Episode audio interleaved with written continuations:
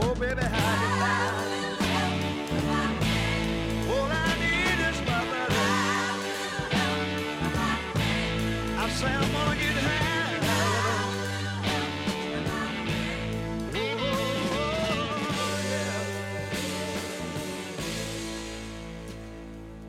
Oh, I Tom Flanigan will be with me for the entire two hours today as we look back 2023 in review, our annual New Year's show, including conversations with Tallahassee Police Department Sergeant Damon Miller.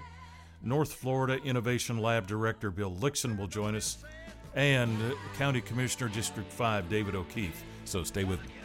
Tallahassee Talks with Brian Cerny, brought to you by Whidden Glass, Tallahassee's first name in glass for your home or office, and by Merry Maids. Call Merry Maids. Relax, and it's done. In 1945, Jack Whidden started a glass company in Tallahassee. Now, over 75 years and three generations later, it's still working every day, doing just as Jack wanted, giving his customers real solutions for replacing window glass, providing custom cut mirrors, and supplying superior bath and shower enclosures. Local building contractors know Whidden Glass takes care of Tallahassee business. They prefer Whidden because of their precision and mastery of eye catching storefront glass and countertop glass. It's a fact. When you choose Whidden Glass, you're working with real glass people who will take care of you to your complete satisfaction. It's what Jack Whidden wanted, and it's been the Whidden way of doing business for over 75 years. Whidden Glass, Tallahassee's first family in glass since 1945. Call Whidden Glass today or visit them online 850 222 5781 or whiddenglass.com. So, my friend, on this New Year's Eve weekend, as we approach the coming of 2024, we are given to this annual custom of reviewing our broadcasts over the last 12 months. And a difficult task because there are so many wonderful folks, informative conversations, inspiring uh, moments when we've had opportunity to talk with some of the people who are helping us all better know who we are and what we're worth and why we're here. Tallahassee's place in the world, we might say. Many have referred to the new Tallahassee as we've, you know, trudged onward into uh, this particular decade and and into the next uh, number of years, discovering that we are more than perhaps we've given ourselves credit for, and a lot of that by way of the change in demography, uh, the in migration of people from around the country and around the world. Uh, Tom Flanigan will talk with us about all of that. Veteran newscaster, reporter, radio talk show host, WFSU for all these many years that he has served this community in that capacity, celebrated in his abilities, and uh, highly respected, and I think appreciated by so many. Uh, hard, hard to imagine anybody more capable in that role and more confident, I think, in bringing us the news as um, often he is given to, and a perspective, I think, that remains fairly uh, on the bubble, we'd say, pretty much uh, level, very uh, straight up. And in that capacity, we thought, well, let's let's get Tom to help us figure out what just happened. Uh, Twelve months has uh, gone by in a blur for so many of us, I think. And so we'll have opportunity throughout the broadcast today to get his input on a variety of topics. Try to keep it easygoing and casual as such, um, along with then these conversations from our year in review. We're going to begin um, here shortly in this first hour with Leon County Commissioner District 5, David O'Keefe, who made several appearances on the show through the year. Uh, you recall, he newly elected in his basically his first year in office. This 2023 has been full of all kinds of challenges for this county commission and uh, the joint commission that regulates uh, the use of blueprint monies. Well, that came up strong early on in the year. So we're going to get uh, his perspective. Then this one conversation we had uh, very early in the year, actually back in uh, January, just just now a year ago. And with that, uh, it brings us to a point of contrast. I think uh, there we have his contribution, along with others who have stepped up uh, in this year in public office, county and city, bringing a, a little different approach to problem solving, uh, trying to be a bit more deliberate, I think, in looking for new ways of making those decisions. That is to say, what are those criteria that we use when we're judging how best to serve the people of? How do we best ensure that the most good is being brought to the greater number over the greater period of time? Not an easy task, ever. Uh, because, of course, the qualifications there have to do with what we consider to be best, right? The least expensive, uh, the, the, the most uh, comprehensive, um, you know, the most equitable. All of those kinds of considerations come into play when it's being decided as to whether um, Florida State University should be awarded twenty-four million dollars to make improvements there at uh, Doak Campbell Stadium. Big topic for 2023. And in sharp contrast, you have the needs of those who find themselves uh, without uh, affordable housing. When you talk to Commissioner O'Keefe, it's difficult to to have any conversation with him without that topic being front and center. And for him personally, it's been um, a very strong uh, line of thinking, and uh, and and I think and I think genuine. I mean, I, th- I think he came to office with that in mind, that he saw problems, challenges, uh, unmet needs among a significant number of people.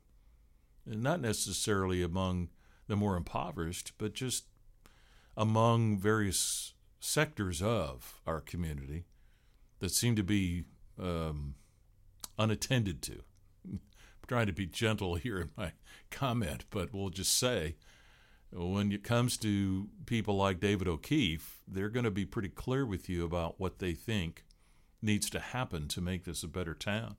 Likewise, uh, with my good friend Bill Lickson, who for many years has labored in a lot of different capacities, all focused on economic development for the community, um, associated with people uh, like the Jim Moran Institute and uh, now serving as the director for the North Florida Innovation Labs, an organization that, in and of itself, is monumental for this community. And so you'll have opportunity in the conversation we'll have with Mr. Lickson to learn a lit, little bit more about why that is so significant. And it is significant. When you stop and think about how we are known, um, Florida State University comes right at the top of the list. Um, more so than being the state capital. Uh, years and years ago, uh, the Seminole insignia was more readily and widely recognized than the university seal for Florida State. That is to say, we were known for being a football town, football team.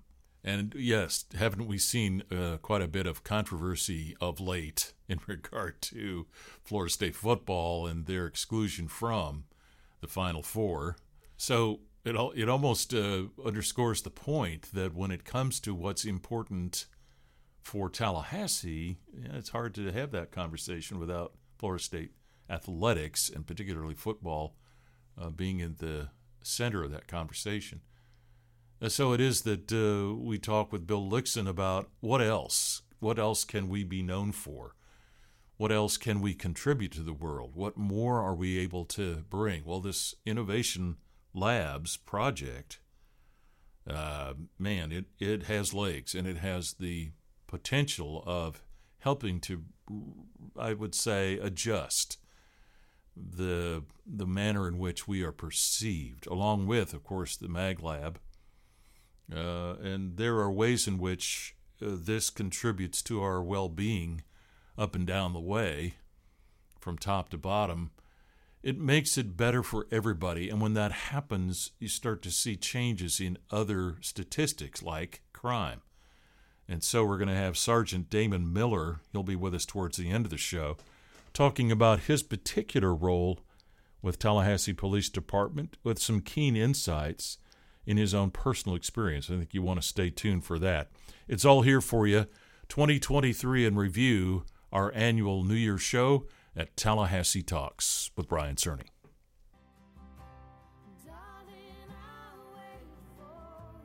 Tom Flanigan has been a contributive part of this community in so many ways for so many years. Um, for those of us who know him professionally and personally, uh, it is always a pleasure to be able to bring him to any given topic or setting or event because he comes at it with this sort of news nerdy approach to life, loves to talk to people, loves to kind of figure out why they do what they do and all that sort of thing. And in my experience with Tom over the years, the consistency of that has made him one of the area's most trusted. I think that's fair to say. Certainly reliable, consistent uh, when it comes to news reporting and when it comes to any kind of uh, even editorial uh, perspective that he may bring. There's a degree of fairness, I think, in all that uh, that he has done and continues to do. Now identified with WFSU Public Media as their program director for news. Let's welcome Tom Flanigan. How are you, sir? Brother Brian Cerny, it is so great to be back with you again. yeah, there was almost an Irish lilt in that. Did you catch that? I don't know. I don't know what you're talking about, Bigara. So, in fact, we're going to take opportunity in today's broadcast, as is our custom. Uh, we like to take the last show of the year. Uh, here we are on the 30th, and with Tom Flanigan uh, graciously agreeing to be a part of all this, to try to bring what is, again, customary for us a, a look back at the year's events and people, and where you can tell me, tell us, when you think of those events or those people, those topics uh, that come to mind as perhaps the most significant to the community or the most impactful in some way, maybe those that were the most uh, dramatic, maybe upsetting for some and rewarding for others. Uh, what what what pops up in your tablets there. Well, I'm glad that you kind of set the table, Brian, with a larger playing field because although this may not qualify as in the top 10 of anyone's significant news developments of the year, the ascendancy of pickleball in Tallahassee, uh. I think, is something we really have to give a little bit Oh, of a nod to, because it has it has taken over so many neighborhoods, and even the city's Parks and Recreation Department now cannot inaugurate a new park without a mass of pickleball courts that are in there. So that's again, this is no biggie, but it seems to be a kind of significant development because. Five years ago, people go pickle what? What? Yeah, so I'm still doing that. Uh, but, but uh, okay, so now that you've broached that subject, uh, help us understand how this has come about. I mean, is this a sort of national trending going on? People are just tight. Are they? Are we so bored with ourselves that we had to find something else to, to do? I mean, wh- Well, it's uh, people already kind of know how to play it because it's a little bit like tennis, but not quite so fast paced because you're using a plastic wiffle ball, you know, rather than a tennis ball, which is going to go a lot faster. But it also points out, I think, really a legitimate um, development that is ongoing in our community, Brian. We've talked about this before. The fact that probably seven out of every eight Tallahasseans came from someplace else, according to all the Yeah. census data and all that. And you talk Right, to, right. you know, um, Greg Patterson over at. Uh, um, uh, choose Tallahassee, and you know his his whole bailiwick is trying to get more of those folks to come into our community to uh, join the club, as as it said. But this is a national trend that is now popping up here, and we're seeing a lot of that. We are such a hybrid community in that regard. More so than ever, right? I believe so. And and on the international scene, you have oh, look at these festivals which are now reemerging in the aftermath of COVID, and you see whether it's the uh, the Asia Festival that usually. At least pre-COVID was bringing in twenty thousand people. They had to move it to Tom Brown Park because it was just so massive. You have the same thing, of course, with the um, speaking of Greek food Yes. Yeah. out at Holy Mother of God. That Yeah, was uh, yeah. you know huge blowout this year, and you see that because of our universities and and that diversity in population, we are, I think, a more um, diverse community yeah. than than many of the same size. Certainly in Florida. Indeed. And that speaks to the fact that there are relatively uh, few in number, right? So it makes our diversity perhaps even more noticeable. I mean, we're not a million people. Uh, if you if you count the five, you know, metro, let's say the counties around us, well, there's about a half million there. But then when you get down to Tallahassee, Leon County proper, we're at about a quarter of a million. Is that right? So- yeah, so- uh, between between two fifty and three hundred thou is is what I, I see.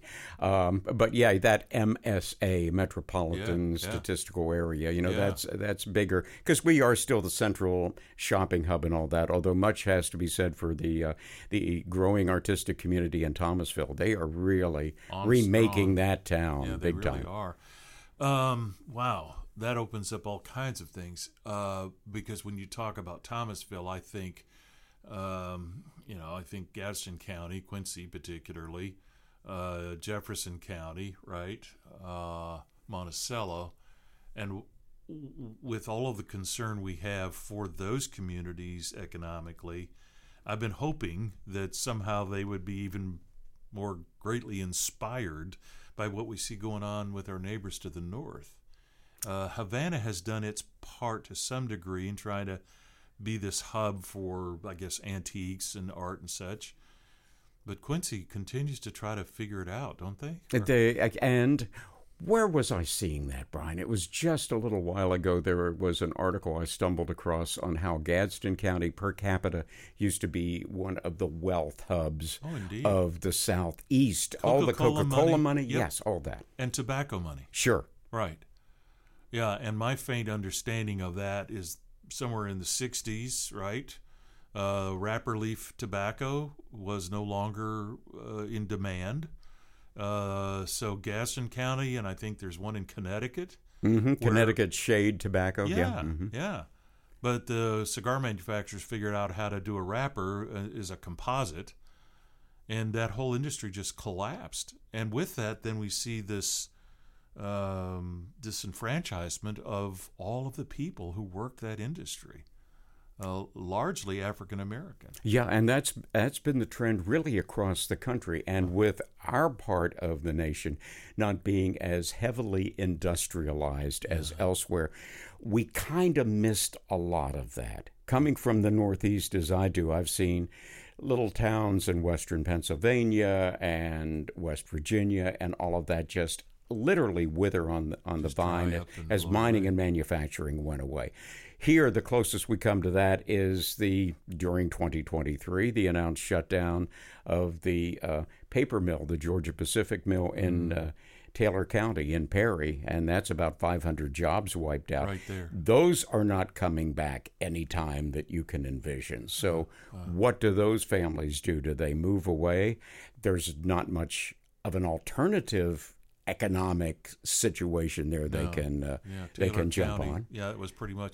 Now there are a couple of other.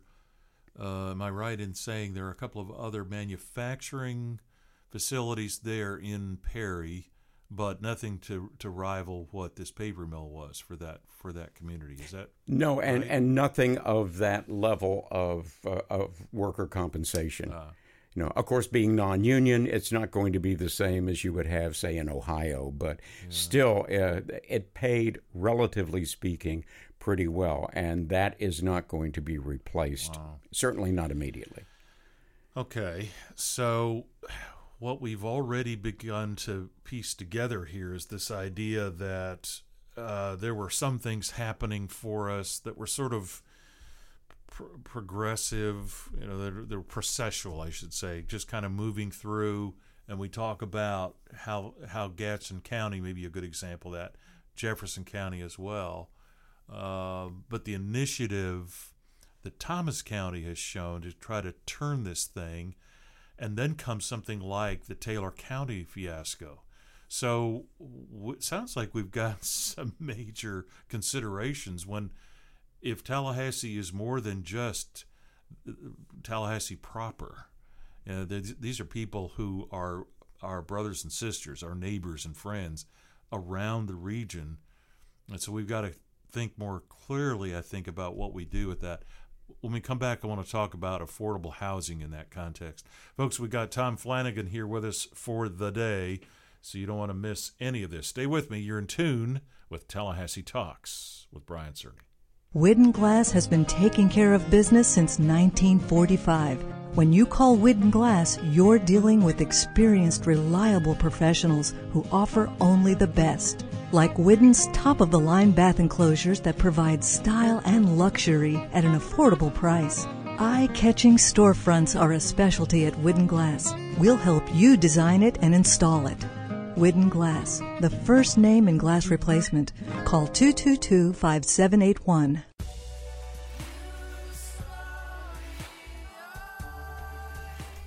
He's a number crunching sort of guy.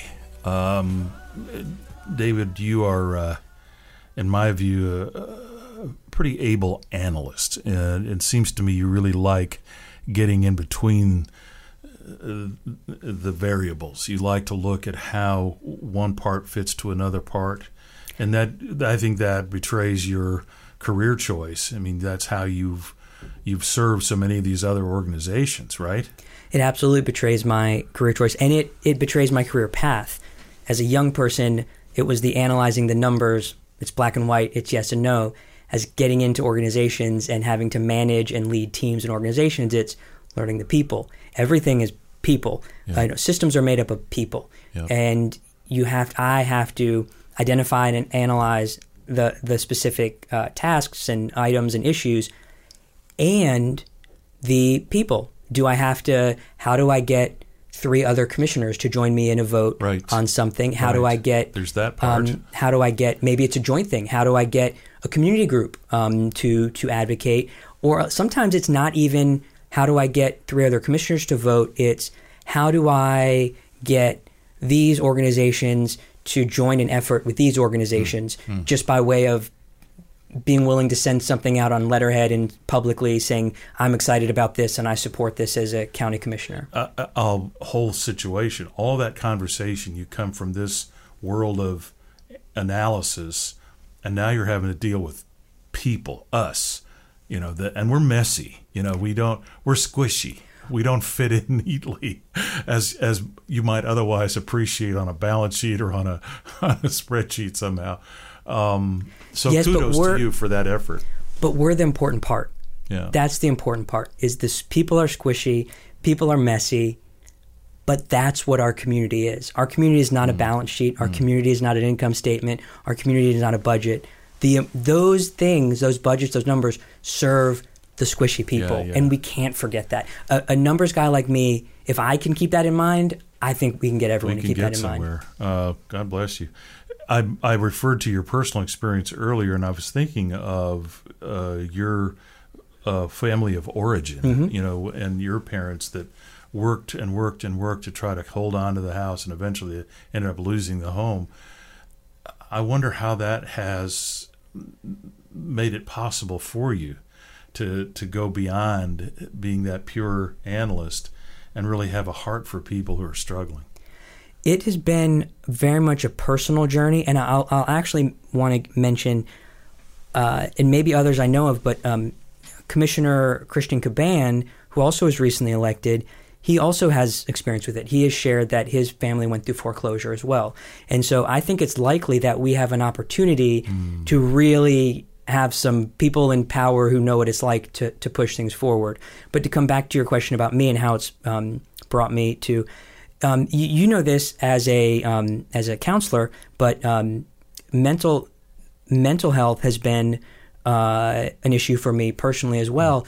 Ever since I got out of my household, a lot of things that come with uh, economic insecurity and housing insecurity are chaos and trauma and traumatic experiences. Yeah, yeah. And so um, I personally have uh, grown a lot from when I chose a career and started a career Mm-hmm. to an, an adult that has a much more well-rounded life um, with a lot Mm-hmm. more sense of people and relationships. And it's that is a result of the need to pursue mental health help to grow and work through my challenges to be happy. And uh, I think that um, that's a big part of driving me to what I do now, what I want to do now. And I will say on behalf of all of us, because we all struggle, right? We're all in on, uh, on some kind of orbit, some kind of path in which we're either sort of circling around the the campfire, or we're actually making progress, or may, unfortunately maybe declining in that. Regardless, I look at you in two ways. Not only have you personally pushed through a lot of those issues for yourself, thereby giving us a, a kind of living testimony. It can be done. Absolutely. It informs you too that says, "Hey, I see your situation. I know what that's like. Uh, when I tell you I feel your pain, that's not a talking point. That's not a slogan. That's me telling you I've lived where you're living, and I can assure you there is life after this. There is a place where you can get beyond this, even if it isn't circumstantial. Even Yep. if you know we can't we can't solve the problem you're dealing with circumstantially you get beyond those circumstances we all bear some kind of liability Absolutely. right we all come to the table uh, with problems and with personality problems hmm so then you're looking at me and going yeah and what are you doing to be able to move into a situation as you have in this position and say i want to do more not only with me but on behalf of those that i serve Uh, if that's a character flaw i want us all to have that character flaw Yeah. um, folks we have with us uh, a man who uh, has i mean he's he's put his boots on and said I'm tired of just sitting around and watching things happen. I want to get involved. You look forward now through this coming year.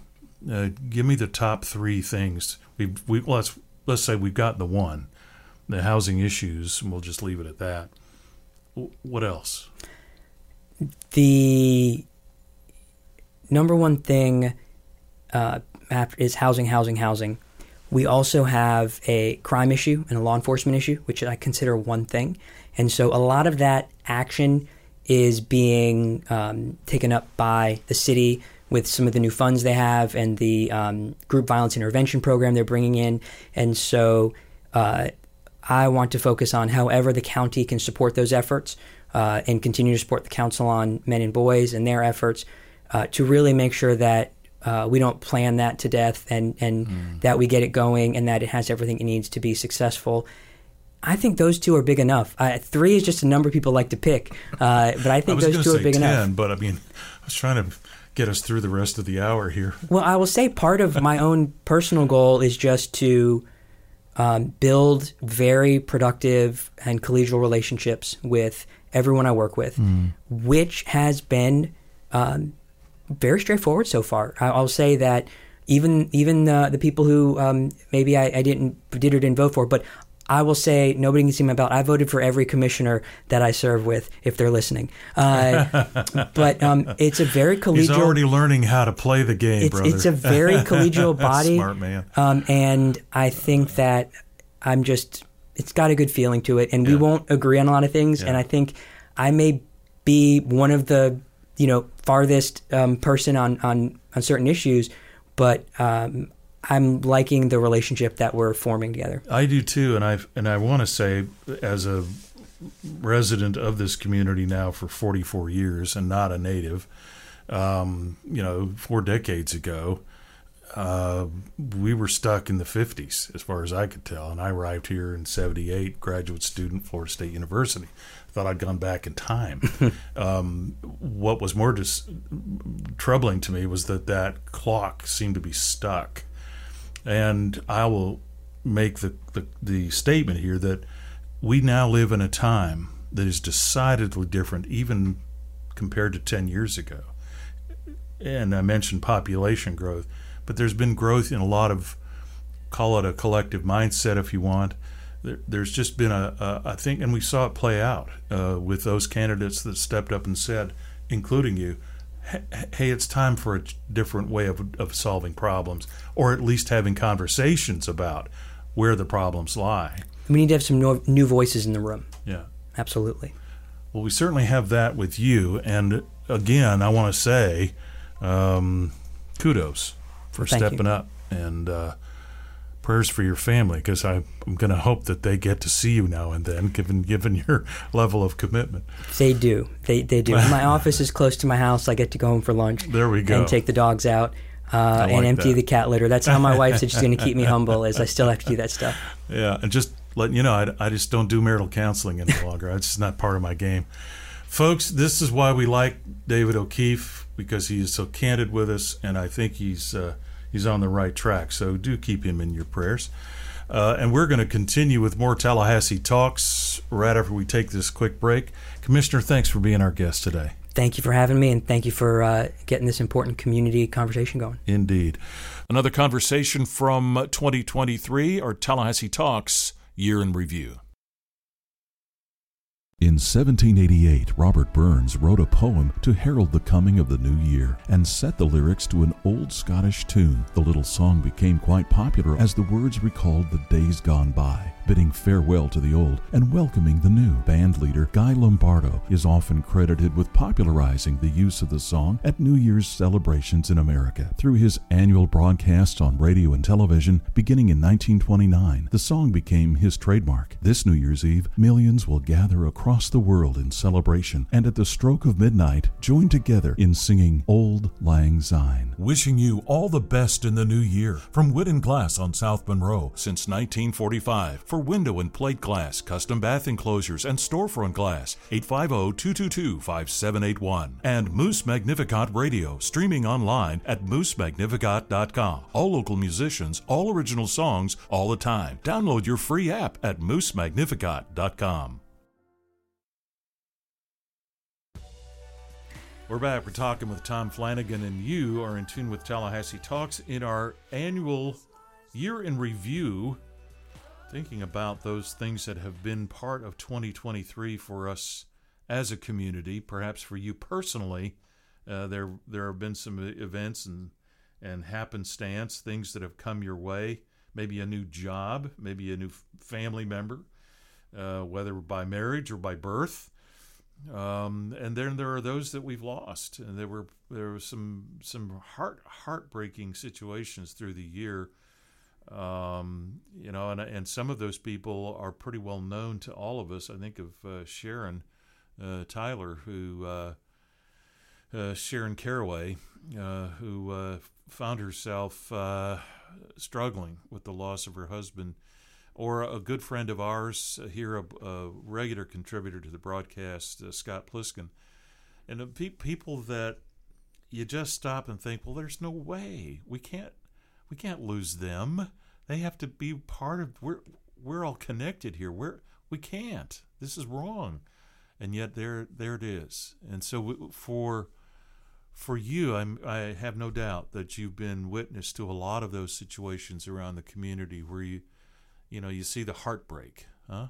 Yeah, and just before we began our conversation here, Brian, out in the lobby was listening to uh, Bell Long, Yes. and that voice just coming out of out of the beyond, essentially. Yes. And I'm thinking, my Lord, the creativity and the the connection that this young lady had with her songs, with her voice, and just how she always managed to be kind of the sound of Tallahassee. She really was. Just Yeah. like Del Suggs and some of the other, you know, great performers that we've had in this town over the years, and and we lost her, and how how many more songs she had to uh, write and sing, still in that very, uh, you know, truncated life that was cut so short. So, and and and particularly this this ballad that she wrote about Tallahassee, uh, and the title of that song um, that I know was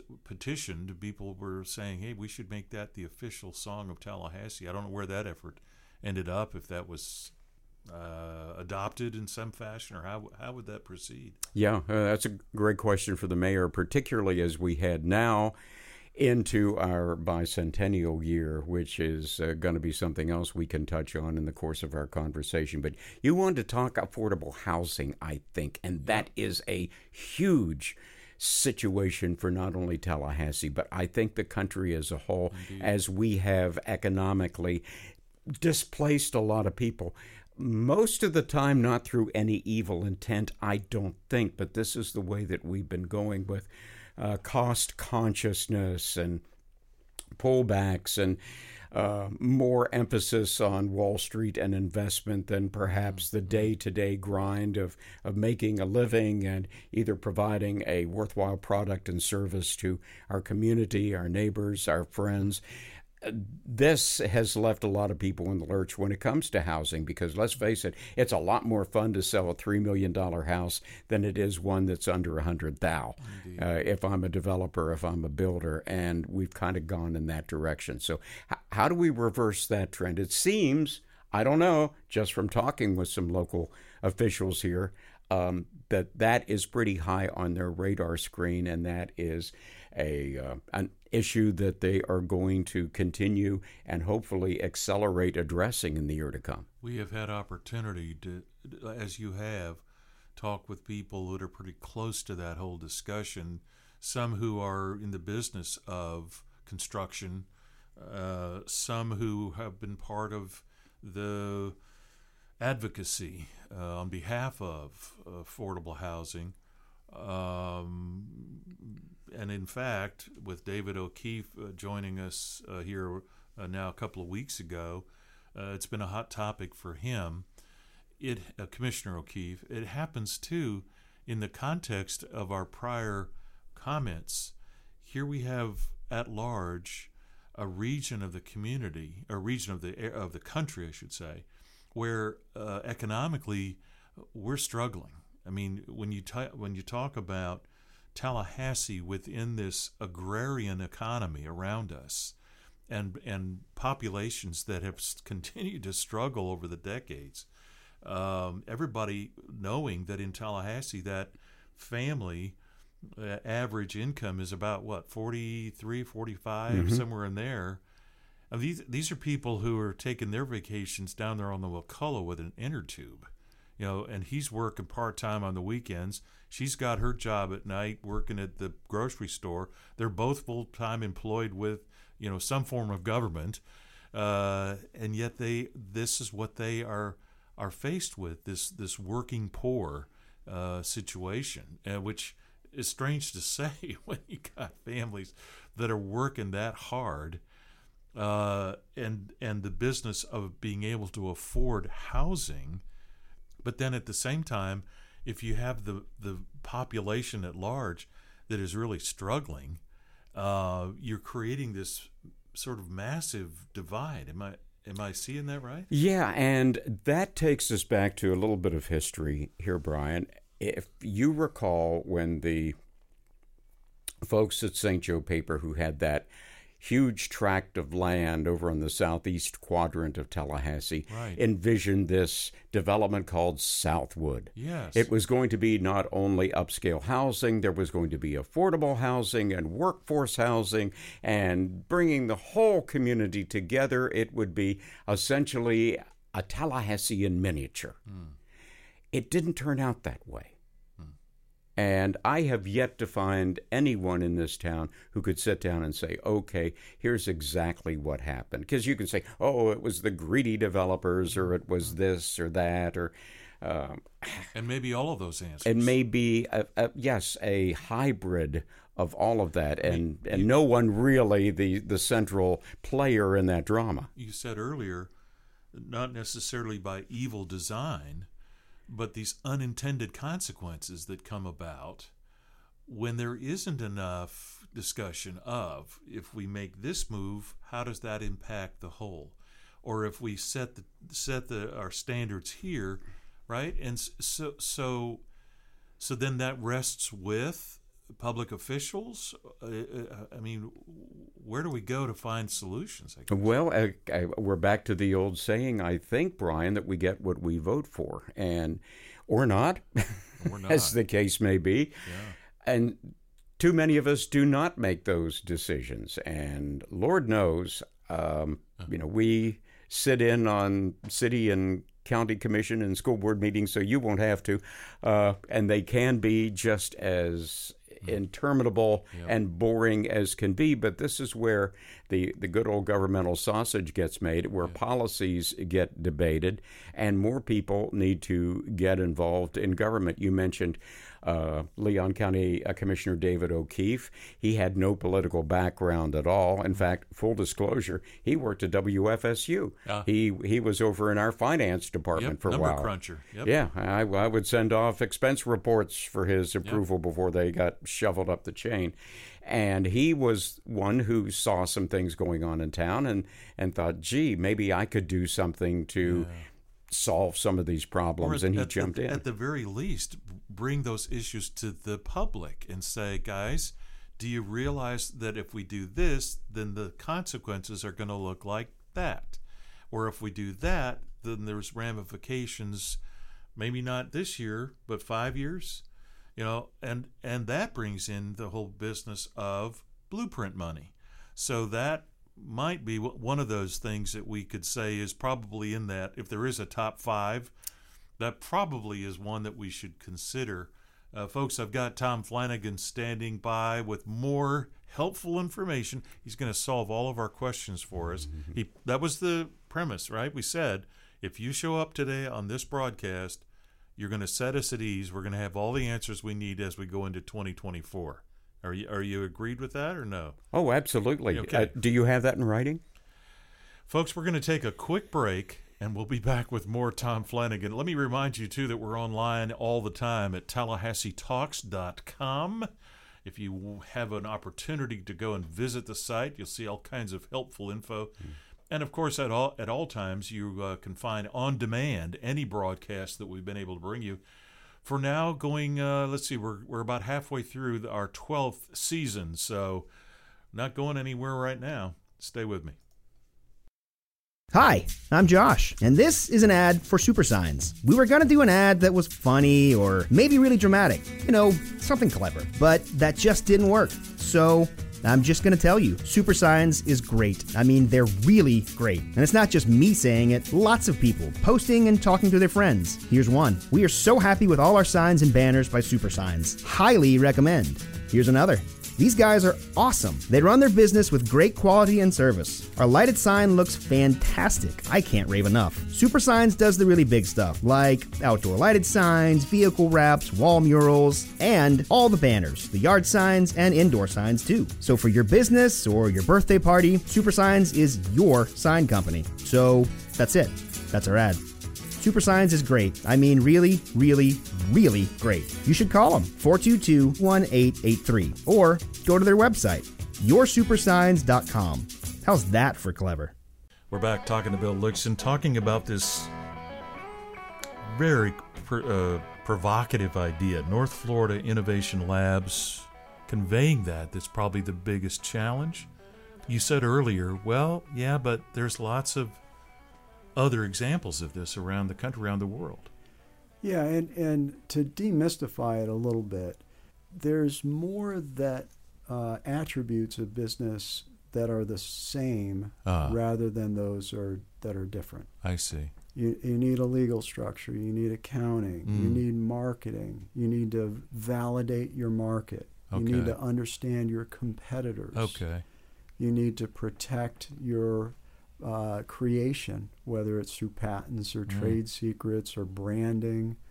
Uh, so those things are common to all businesses. Mhm. You need a team. You need to play to your strengths, Mhm. account for your weaknesses, hmm and then for some some some companies need unique facilities, And that's so where we've got that's where the lab fits in. 30 plus wet and dry labs. That's right.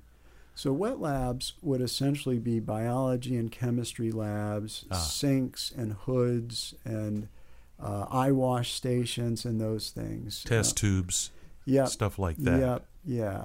Uh, and dry labs could be uh, places to fabricate inventions. And, and this is a true story. One of uh, entrepreneurs in the area um, got a uh, recent grant from NASA.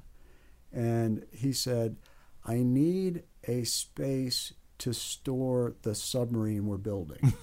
so uh, I'm like, well, we don't have a current space for that.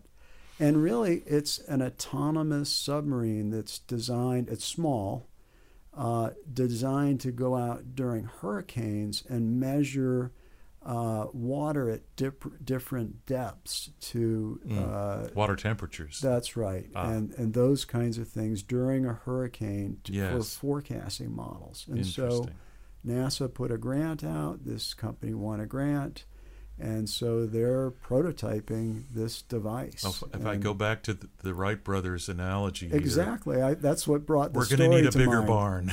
Well, uh, what they needed was fairly basic, meaning, look, we need a flexible space, a shop, we need a loading dock and garage Yeah. doors, Yeah. and um, you know, and so we'll have both the super high tech areas, and then we'll have places to, we'll have a shop for folks to prototype. Indeed, indeed. If we were to uh, compare, let's say, uh, with that 19th century model of business, the, Stephen Coveys of the world would say, "Yeah, see, you can't you you can't work that way any longer. You have to embrace this collaborative, because we're all much further down the road than the Wright brothers or Henry Ford or whoever." you know that that that worked then but now it's about tapping into this Mississippi River of opportunity That that's exactly right. It, there's never been a better time to start a company. Hmm. Uh, you know, you can do it online, and when I started my first company, probably you did as well. You had a, a lawyer involved, and they had to file paperwork. He quit. and- okay. but I'm glad that it worked for you Yeah. Well, and um, now with all of the collaboration tools, you can have partners and mentors all over the world. Indeed. In fact, uh, had some philosophical uh, discussions about what an entrepreneurial ecosystem looks like. Hmm. And our academic partners are partnering with other academic institutions Mhm. across the country where they have certain affinity or expertise. And entrepreneurs, in fact, uh, are doing the same thing. And Hmm. uh, so part of our role is to uh, support entrepreneurs by uh, providing access to what they need to be successful. And sometimes it Yeah. may be a highly technical expertise that's not, not local. interesting And that impact, though, stays local. stays local and this segues into this notion you were referring to earlier in our conversation about whatever idea I may have pay attention pay attention to the signs pay attention to the people around you.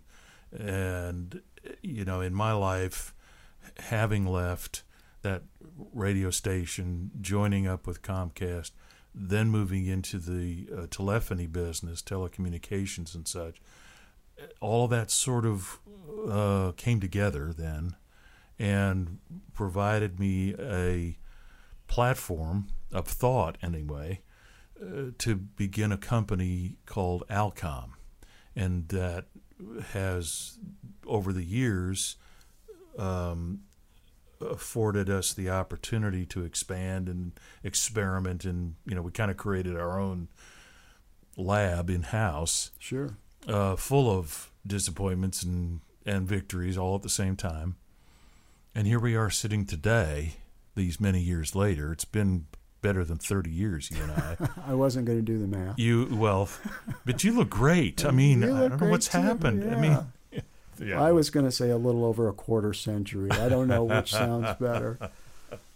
Well, what sounds great is that Bill Lickson is still part of us, still contributing to this community, and doing so in ways that are consistent with who you are, and those that that I will say a kind of curiosity then that you bring to the table, because it encourages the rest of us in that same way to be curious.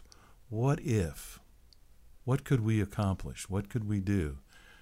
And that flies in the face of that status quo, or, well, we just don't do it that way, or whatever. And here we do have uh, this adolescent uh, community, we'll, we'll say, Tallahassee, this teenage girl, that's my favorite way of putting it, uh, who says, wow, maybe I can learn to fly. Maybe I, I can build that next thing. I've always thought I should or could.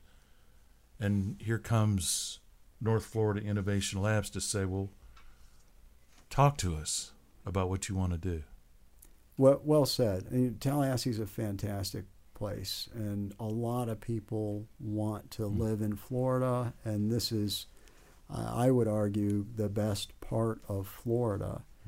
And this is not the missing piece of the puzzle, but a missing piece of the puzzle Indeed. that allows us to diversify econ- our economy that we Yes. haven't been able to do to date. And Yes. that will add value in ways that we know and ways that we don't Haven't even considered yet. That's right. And it, it has the potential to have generational impact, which is what excites me. One, one quick uh, uh, uh, soundbite, if you would. I attended an incredible event with the Tally Robotics Club and clubs from all around the world this past weekend. Hmm. And these kids are building robots and programming in high school. And so we're being very intentional about supporting them, and we're providing them access to an ancillary uh, building at Innovation Park Wow. so that they can build their robots. Wow. Uh, uh, they're a nonprofit, and we're providing space to them. Some of it is altruistic, and some of it is self-serving because these kids will occupy the lab in 60 months, uh, and we'll all be working for them someday. No doubt. Well, it's my pleasure to say that I uh, I can add to that my uh, affirmation that I got to work for you and with the good folks there at Comcast those many years ago. Here we are, my friend. Here's to the next 10 years Amen. and what may yet uh, unveil itself for us all. Bill Lickson, our friend, friend of this town, and uh, helping to lead the way with North Florida Innovation Labs. You want to keep your eye on this thing. It is uh, a remarkable contribution. Bill, thank you for being here today. Thank you so much, Brian. This was great. A pleasure. It's what we do here every week for you folks. Another conversation from 2023, our Tallahassee Talks Year in Review. Whidden Glass has been taking care of families since 1945. Experienced, reliable professionals who offer only the best, like Whidden's top of the line bath enclosures. Eye catching storefronts are a specialty at Whidden Glass, and they provide precise installation. Whidden Glass, Tallahassee's first family in glass. Online at whiddenglass.com. Call 850 222 5781.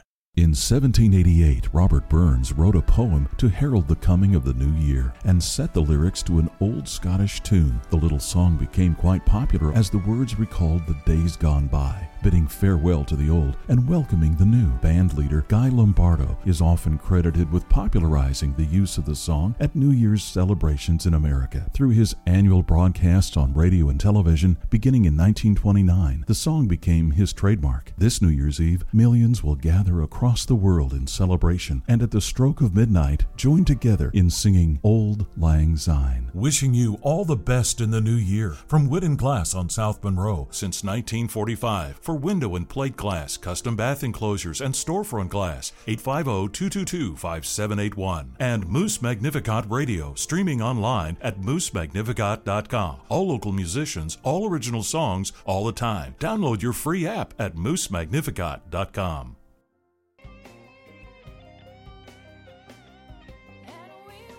Well, as we've uh, continued in this conversation here on our annual year in review of 2023, you know, let's see how how we've been going here. We're talking about hot topics, uh, maybe not hot enough. Affordable housing being among them, economic conditions for uh, at least I don't know half the population, maybe more. Is that a fair assessment? Because I look at it and I think it seems like there's this sort of um, group of of people, we'll say, a segment of our our community that are doing very well. Uh, and then whether they live in Southwood or Killearn or wherever, and then juxtaposition are those who are just trying to get through.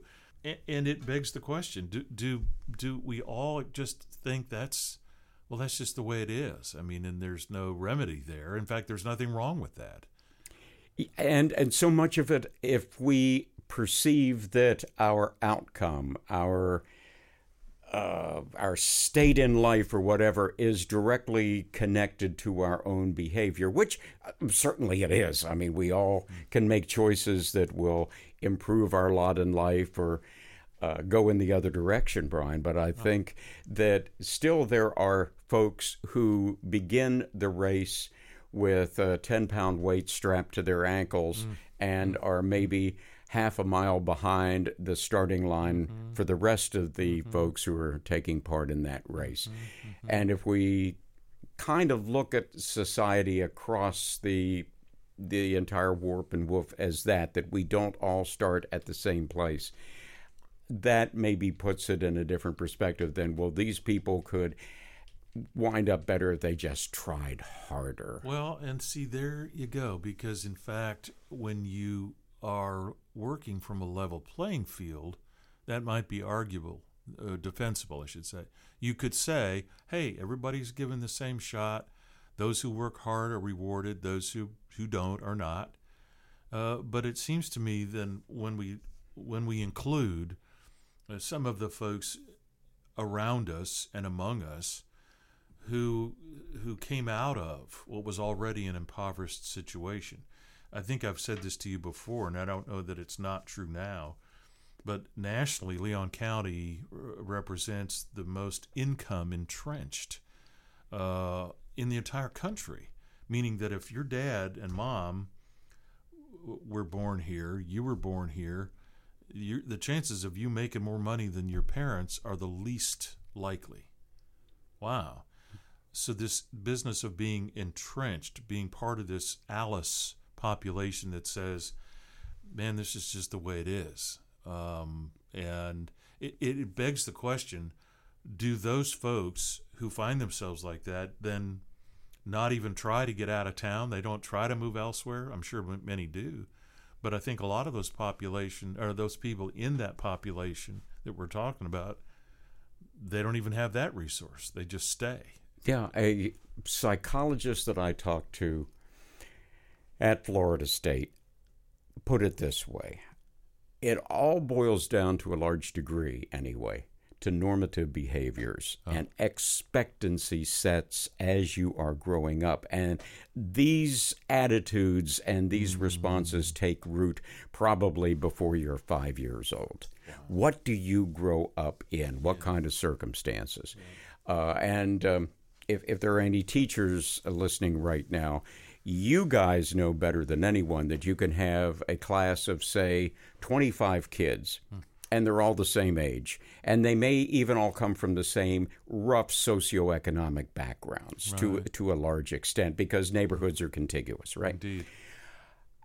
But you know within a week mm-hmm. which kids have parents who really value education, who maybe read to their kids when they were tiny tots or even in the womb.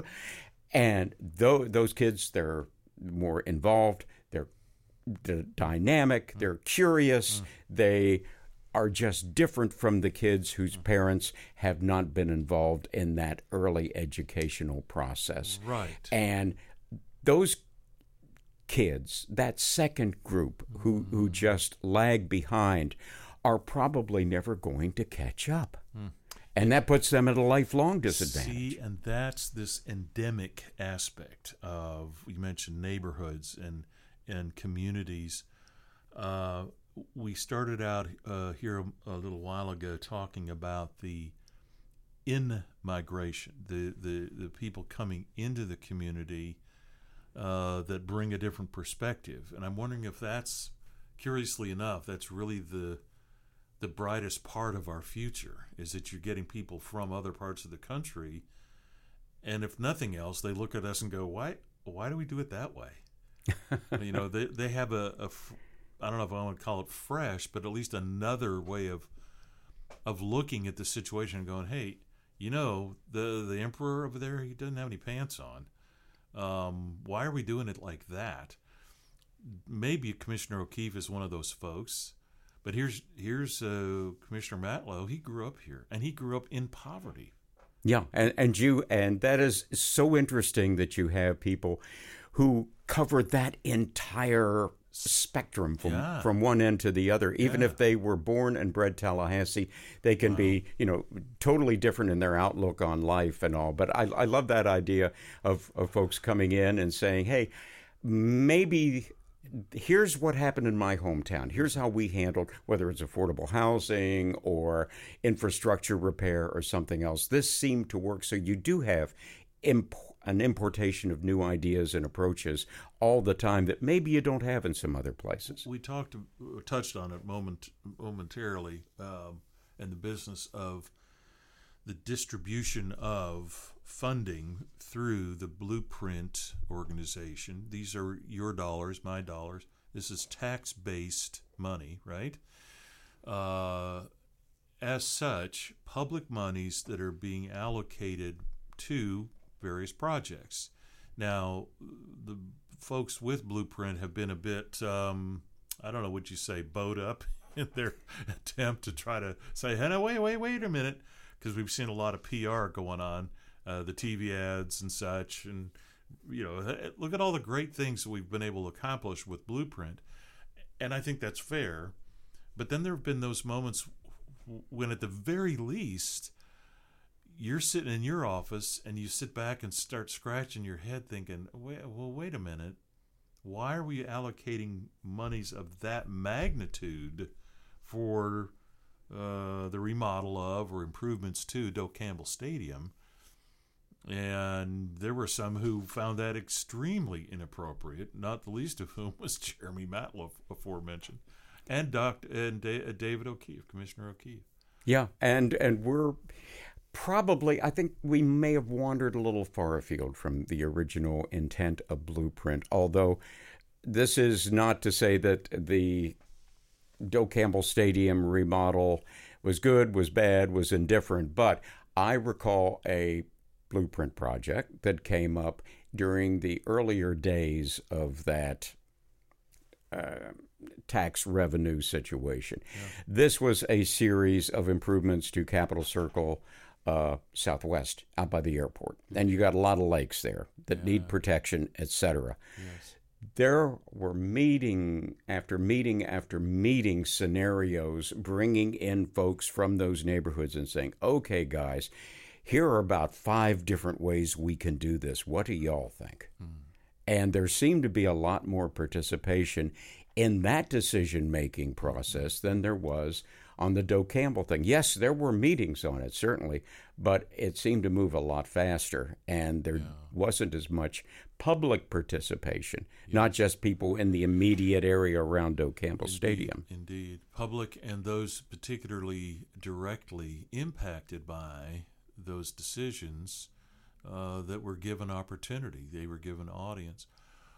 With that, it, it begs the question uh, have we seen or are we seeing then uh, decisions of that kind, that magnitude, uh, coming up out of this pre existing uh, sort of disparity between those who do have influence and position and and and are invested uh, figuratively and literally with with those who represent them. So there's that connection between you know the the, the developers and the and the folks who are going to be the beneficiaries. Uh, we've seen this too. A recent allocation, I think, was 1.3 million dollars for a private enterprise down there on South Monroe, and the developer saying, "Hey, hey I'm out of money," you know, no, you know, Mr. Blueprint just right, whips out his checkbook and says, "Here, take care of it." Um, the the question I guess I'm I'm positioning for you is to say, how do we get back to, if that's the the way to put this, those moments when we have a, a more, let's say, open discussion, uh, a more inclusive way of bringing people to that discussion, so that we hear from more than just a couple of of people in the process. We're going to continue on that as we take this quick break. You've got Tom Flanigan here, my friend, having a good conversation as we look at 2023 in review. Stay with us. We're back and we're talking with Damon Miller, a man who, um, for these many years, we, said this earlier, uh, see, from 06, that's when you started, to 2023. Do we have anybody in the room that can do with arithmetic? I'm not very good at that, but it seems to me 17 years. at 17 years and uh, close to two decades, and you said, yeah, this is a calling. Do you find among those that are your colleagues that as a commonality, or or is that where maybe things get um, a bit a bit sideways? when you're dealing with people in this business and things start to really get tough as they as they have been tough for law enforcement and then you have to look at them and say well why are you doing this you know maybe they're asking that question Mhm. before you do but it but it seems to me if there's that calling you'll endure it you'll push through it you'll figure out how to make it better maybe you can find a way to to help turn this thing in the right direction um, what do you say to somebody who says, you know, I'm just done. I don't want to do this anymore. if you're truly done, then it's not just best for you, but it's best for the agency and other officers. Yeah. Um, because I don't want he or she to come in to the job with everything else on their mind, not putting everything to it because your officer safety goes down. Um, you just your awareness of everything around you, and basically we have to have each other's back. And I need you alert at all times, not just to help other officers or citizens, but just yourself, just keeping yourself safe. Um, so it, it does come to that point for some people. Um, and maybe it's five years, maybe it's a year. I know one person it was like three days. I, I'm done. This is this isn't for me. do it. So we have to appreciate the candor at that point. Say, hey, at least you got honest before anybody else Right. got hurt. Um, you referred to uh, the fact of th- this article that came out back in February uh, this year, uh, entitled "Black Lives in the Blue Line," and in this article, you talk about George Floyd and uh, Tyree Nic- uh, Nichols, and uh, I thought the uh, the writer Alicia Devine she did a good job in trying to bring to bear the substance of what's at, at hand here.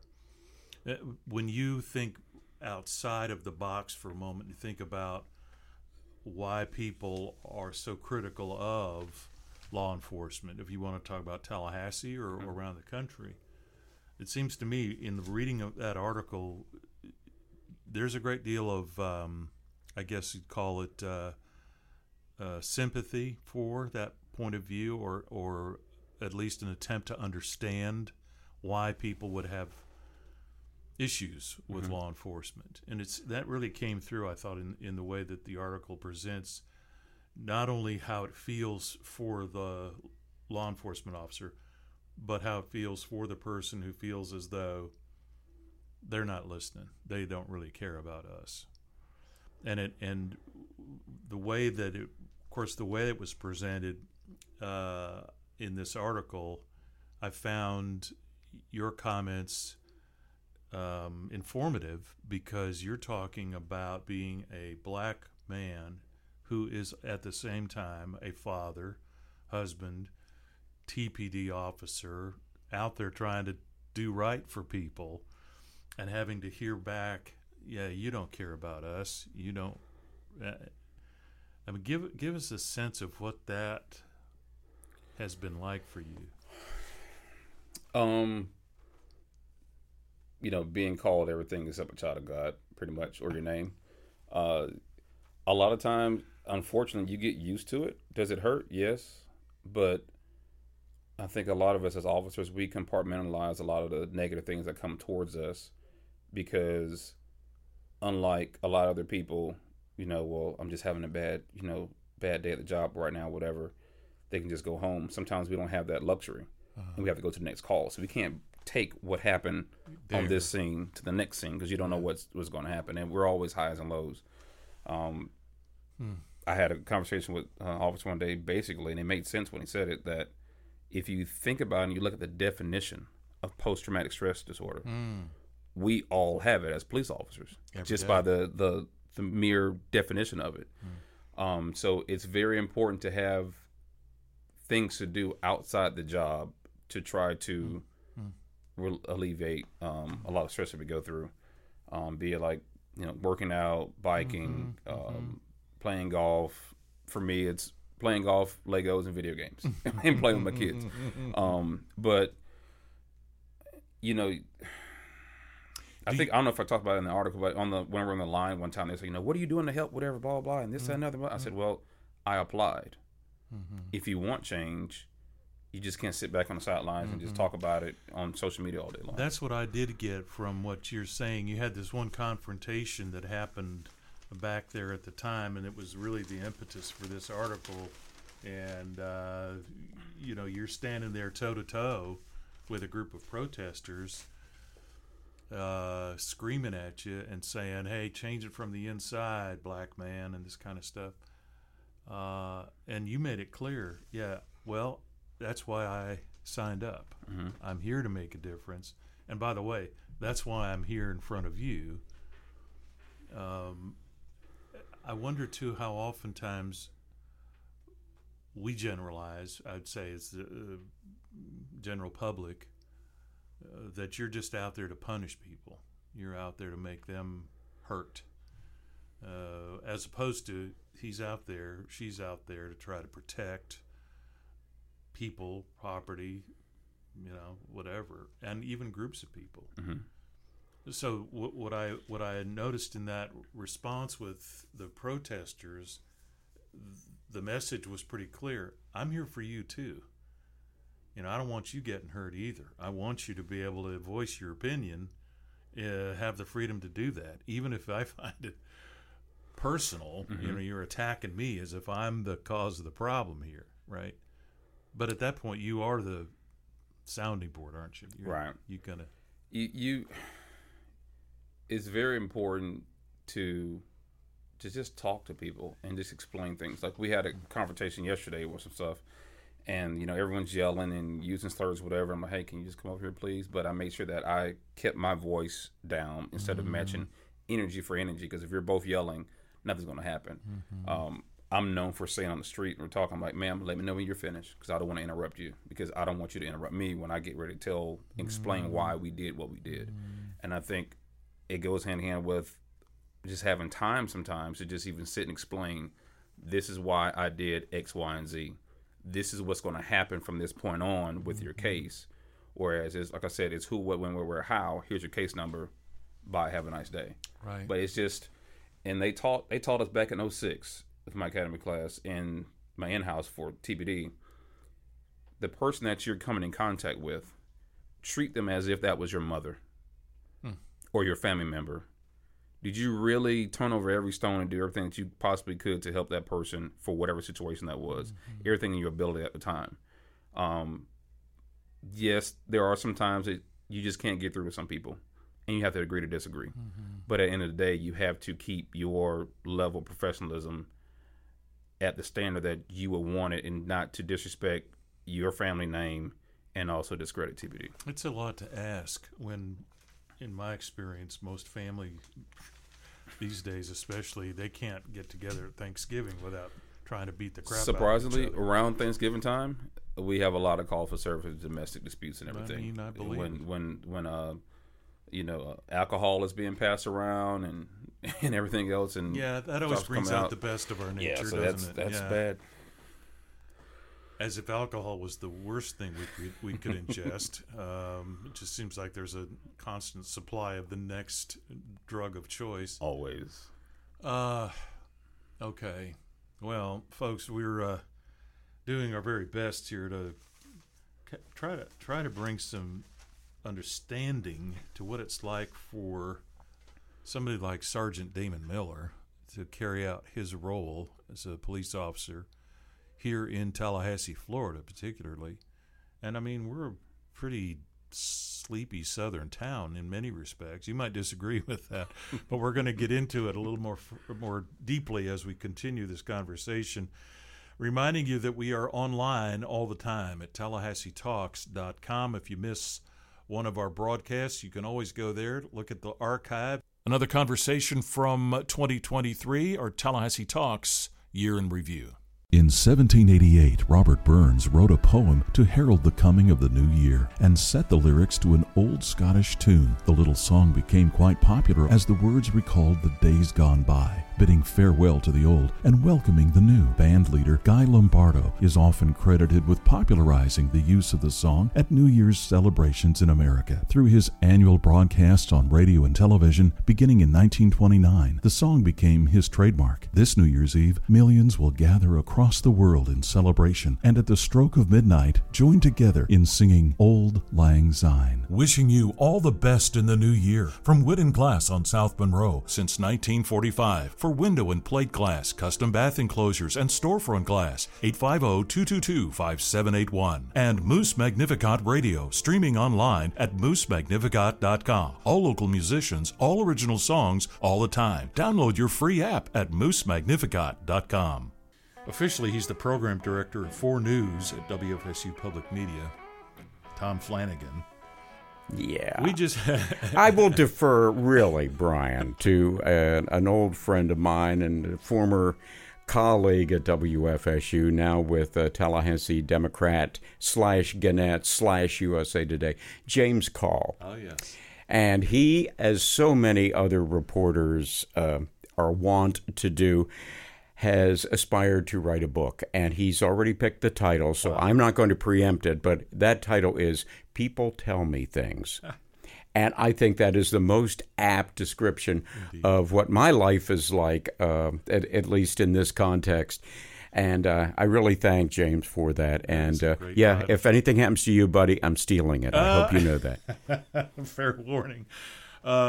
Uh, when people tell you things, you ever have those moments when you would just cover your ears? You don't want to hear what they're about to say. Not too often. And and this is again, this uh, kind of ties into what we were speaking about before the break, Brian, when it comes to involvement of just average folks in in government. Yeah. Because I think the best story ideas I've gotten is just people stop me, you know, on the street or this is Tallahassee, they stop you in Publix, okay? and they say, "Hey, you never heard it from me, but and suddenly you've got an entree to a hot news tip. And of course, you don't go with just that. You got to go and do your due diligence. You mm-hmm. find out mm-hmm. from a secondary and even a tertiary source is this the real deal? And then you proceed with that. But this is the same thing as we were saying before with uh, getting involved in how do we change whether it's income inequality mm-hmm. or you promote more affordable housing or people having more of a say in what they do, um, they being local officialdom, with your blueprint dollars, it's your tax dollars after all, is just to get involved, more involved in the process. Certainly vote, but go to meetings and keep up with what's going on in these various committees. And this is really critical. I mean, democracy is not a spectator sport, particularly on the local level, because you can do all this stuff. You don't have to, you know, hitch a ride to Washington, D.C. Absolutely. And in fact, with that, we are pl- privileged, I think, uh, to have this kind of access locally to local government. You think about that. O'Keefe has his uh, his TikTok videos, and all he's doing is trying to make sure that this poor sap is in better informed of what's going on. Um, why is it that we we put all the burden on, on him and and his colleagues to bring us this news? What's wrong with us that we don't take initiative and say, "Hey, I need to know what's going on here," and then all of a sudden a decision is made, and we're like, "Well, how did that happen?" Why didn't they tell me? Exactly. Well, Yeah. you know, it still falls on us. This is where the rubber meets the road again in a participatory democracy is that we the people have, have got to stay up with this stuff. That doesn't mean that, you know, you you watch cable news from 6 a.m. until midnight. Uh, Number one, they're not going to talk that much about the local issues that really impact us more in most instances than what happens in Washington, D.C. But you gotta just stay in touch with what's going on. As you said, Brian, with now social media and uh, all those ways of communicating, it's never been easier. We and we have these topics, and you brought some of them to us, particularly the business of uh, economic development, affordable housing, uh, the distribution of public funds via uh, blueprint. I mean, and those are a handful. Uh, what are some of the other, I guess, big ticket items that come to mind when you think of this 2023? Oh, we look at the way that we are developing as a community. Geographically, of course, we hear uh, terms like urban infill thrown around, which means, gee, can we have a more effective use of uh, land and other resources within the metropolitan area? What do we do with a lot of commercial properties that have kind of gone to seed, if you will, in the um, in the aftermath of COVID or just changing economic uh, situations. How do we make best use of those properties? Uh, that's one thing we're going to have to look at. How do we cope with a whole host of new mandates, if you will, that are coming down from state government, many of which are going to preclude the ability of our local officials to make some decisions that are going to impact our lives. Uh, the, and that's Public a school, particularly. Right? Exactly, but it even goes on to there. What kind of uh, uh, proscriptions are they going to have when it comes to passing ordinances that impact us? When state government says, Mm-mm, "No, sorry, city county, that is no longer your thing. We're going to do that from here." Well, at least we're in Tallahassee. We're a little bit closer. We don't have to you know, hop a bus from Monroe County and come all the way up here to get 30 seconds before a Senate or a House committee. Uh, we can keep the pressure on from where we live, and that's a good thing about being here. Do you think, in fact, that we find ourselves uh, better informed? Then are we are we uh, getting more of the information we need, or is it still just sort of um, couched in terms that of- that promote one point of view, or how how I guess I'm trying to get to what what how how objective are we in our uh, view of what's really going on? Well, got a visual for you here. On um, College Avenue, East College Avenue in Tallahassee, there's a building called the Florida Press Center. Yeah. And it's three stories tall. Been there for years. And you probably recall a time when you could go into any of those floors and you could barely hear yourself think because each office contained at least four or five, maybe six people who worked for one of the state's major newspapers, a wire service, something that was a full time.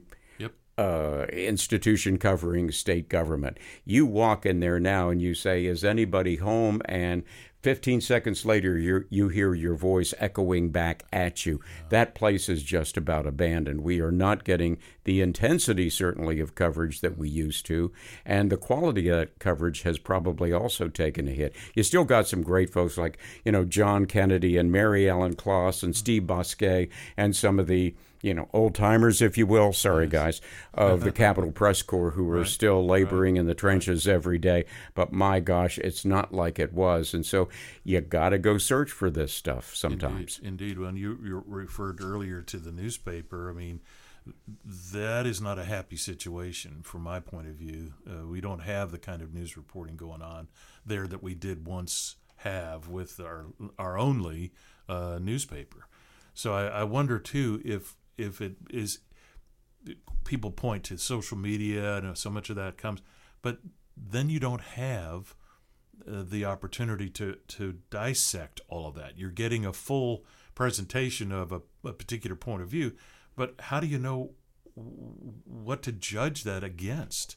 You know, I guess how do you know what's true and what's not true when it seems like truth is simply the outcome of whoever has the most power? Yeah, and you got to as I told a class at uh, Florida State and, and, the poli sci department not too long ago, for some reason they had me in to talk to these poor kids and pollute their b- brains. Uh, but I said, we're now in an era where everybody has to be their own journalist to a large degree. You have to go and find Do multiple sources Yeah. for information. And it's not just the one that pops up in your news feed, because already the algorithm has said, Oh, you like this point of view? Well, fine. Have some more. Have even more than that. And suddenly, to the exclusion of everything else, you're getting your own attitudes thrown back at You you all day long. chamber, yeah. So go and find stuff that you don't agree with and say, oh, this is the way that, say, um, okay, Tallahassee reports. This is the way they looked at it. Uh, what's the Democrats saying? What's WCTV? What is WFSU saying about it? And from that synthesis, you ought to be able to figure out something, that Something, rings of truth. Right, right. Once again, Tom, you have challenged us in our thinking, and I don't like that. Honestly, I like being comfortable. Okay, I'm I'm among those in Tallahassee who just you know I want I, I just want my you know my coffee and my donut, and I'll be happy. Afflict the comfortable. That's what I say. yeah. Ah, well, there's a notion. Well, uh, I think what we'll do is we'll have to get you back in here once 2024 is officially uh, uh, in the in uh, in play. We will, uh, I'm certain, have opportunity for further reflection on where we're where we're heading. Uh, I do think we're in a, heading in a good direction, though. I will say sincerely, I think that uh, the more discussion, the more people involved. Uh, I think that's that's a healthy sign. Folks, this is Tom Flanigan. He is uh, one of those people who has helped keep us healthy in our discussions and conversations over these many years. And he, you know, it's remarkable. He looks younger now than when I first met him. So life is good, right? Botox is wonderful. Oh my goodness, is that what that is? Okay, I'm gonna get some of that, folks. We are the production of Spatterwork Media and Entertainment, coming to you from the studios of Moose Magnificat Radio, Tallahassee's only radio, bringing you all local musicians playing their original music all the time. We call it the sound of Tallahassee. Find them online at moosemagnificat.com. Carl Cerny is our executive producer, and I will be looking for you next week. So happy New Year, everybody, and we'll see you right here at Tallahassee Talks with Brian Cerny.